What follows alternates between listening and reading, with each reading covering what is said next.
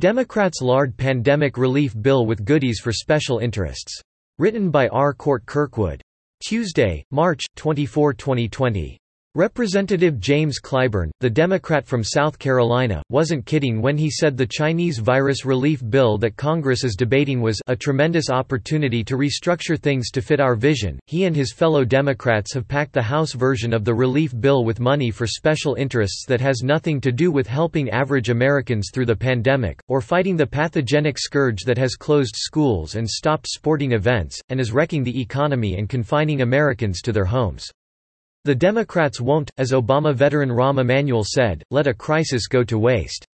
What's in it? The Take Responsibility for Families and Workers Act is, as a columnist for USA Today wrote, a long wish list for a liberal Christmas in March. Breitbart highlighted some of the goods the radical left can expect, courtesy of the American taxpayer.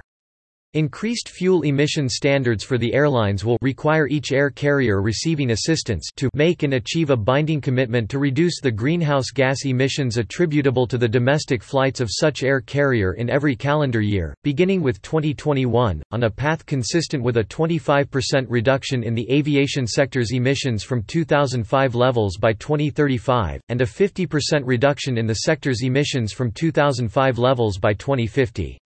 American families will get a small check, but imprudent students who unwisely saddled themselves with massive college debt get up to $10,000 no later than nine months after the emergency is over.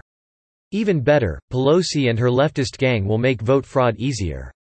In addition to permitting early voting and online and same-day registration, they'll mandate voting by mail and even ballot harvesting. The state A shall permit a voter to designate any person to return a voted and sealed absentee ballot to the post office, a ballot drop-off location, tribally designated building, or election office so long as the person designated to return the ballot does not receive any form of compensation based on the number of ballots that the person has returned and no individual, group, or organization provides compensation compensation on this basis, and b may not put any limit on how many voted and sealed absentee ballots any designated person can return to the post office, a ballot drop-off location, tribally designated building, or election office.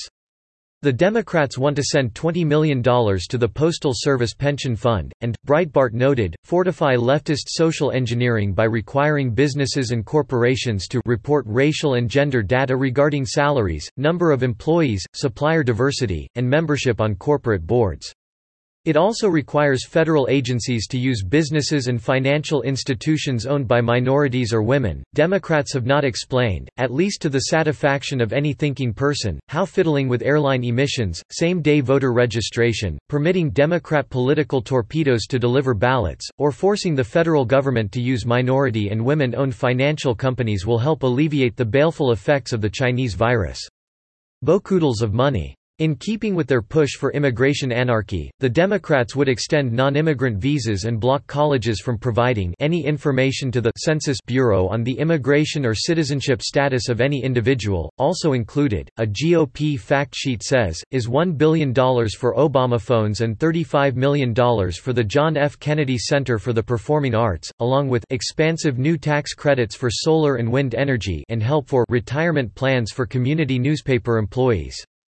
The bill also includes goodies for big labor, a key Democrat special interest. By mandating increased collective bargaining, the GOP also provided a list of provisions in the earlier bill that Democrats blocked, including direct payments to Americans of $1,200 per person, $2,400 per couple, and $500 per child, $350 billion to small businesses, $250 billion in unemployment money, $100 billion for hospitals, and so on and so forth. The GOP did not divulge the source of all that money.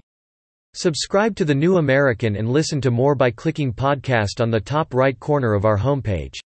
Also, please consider donating to help us push out more content for you, our listeners.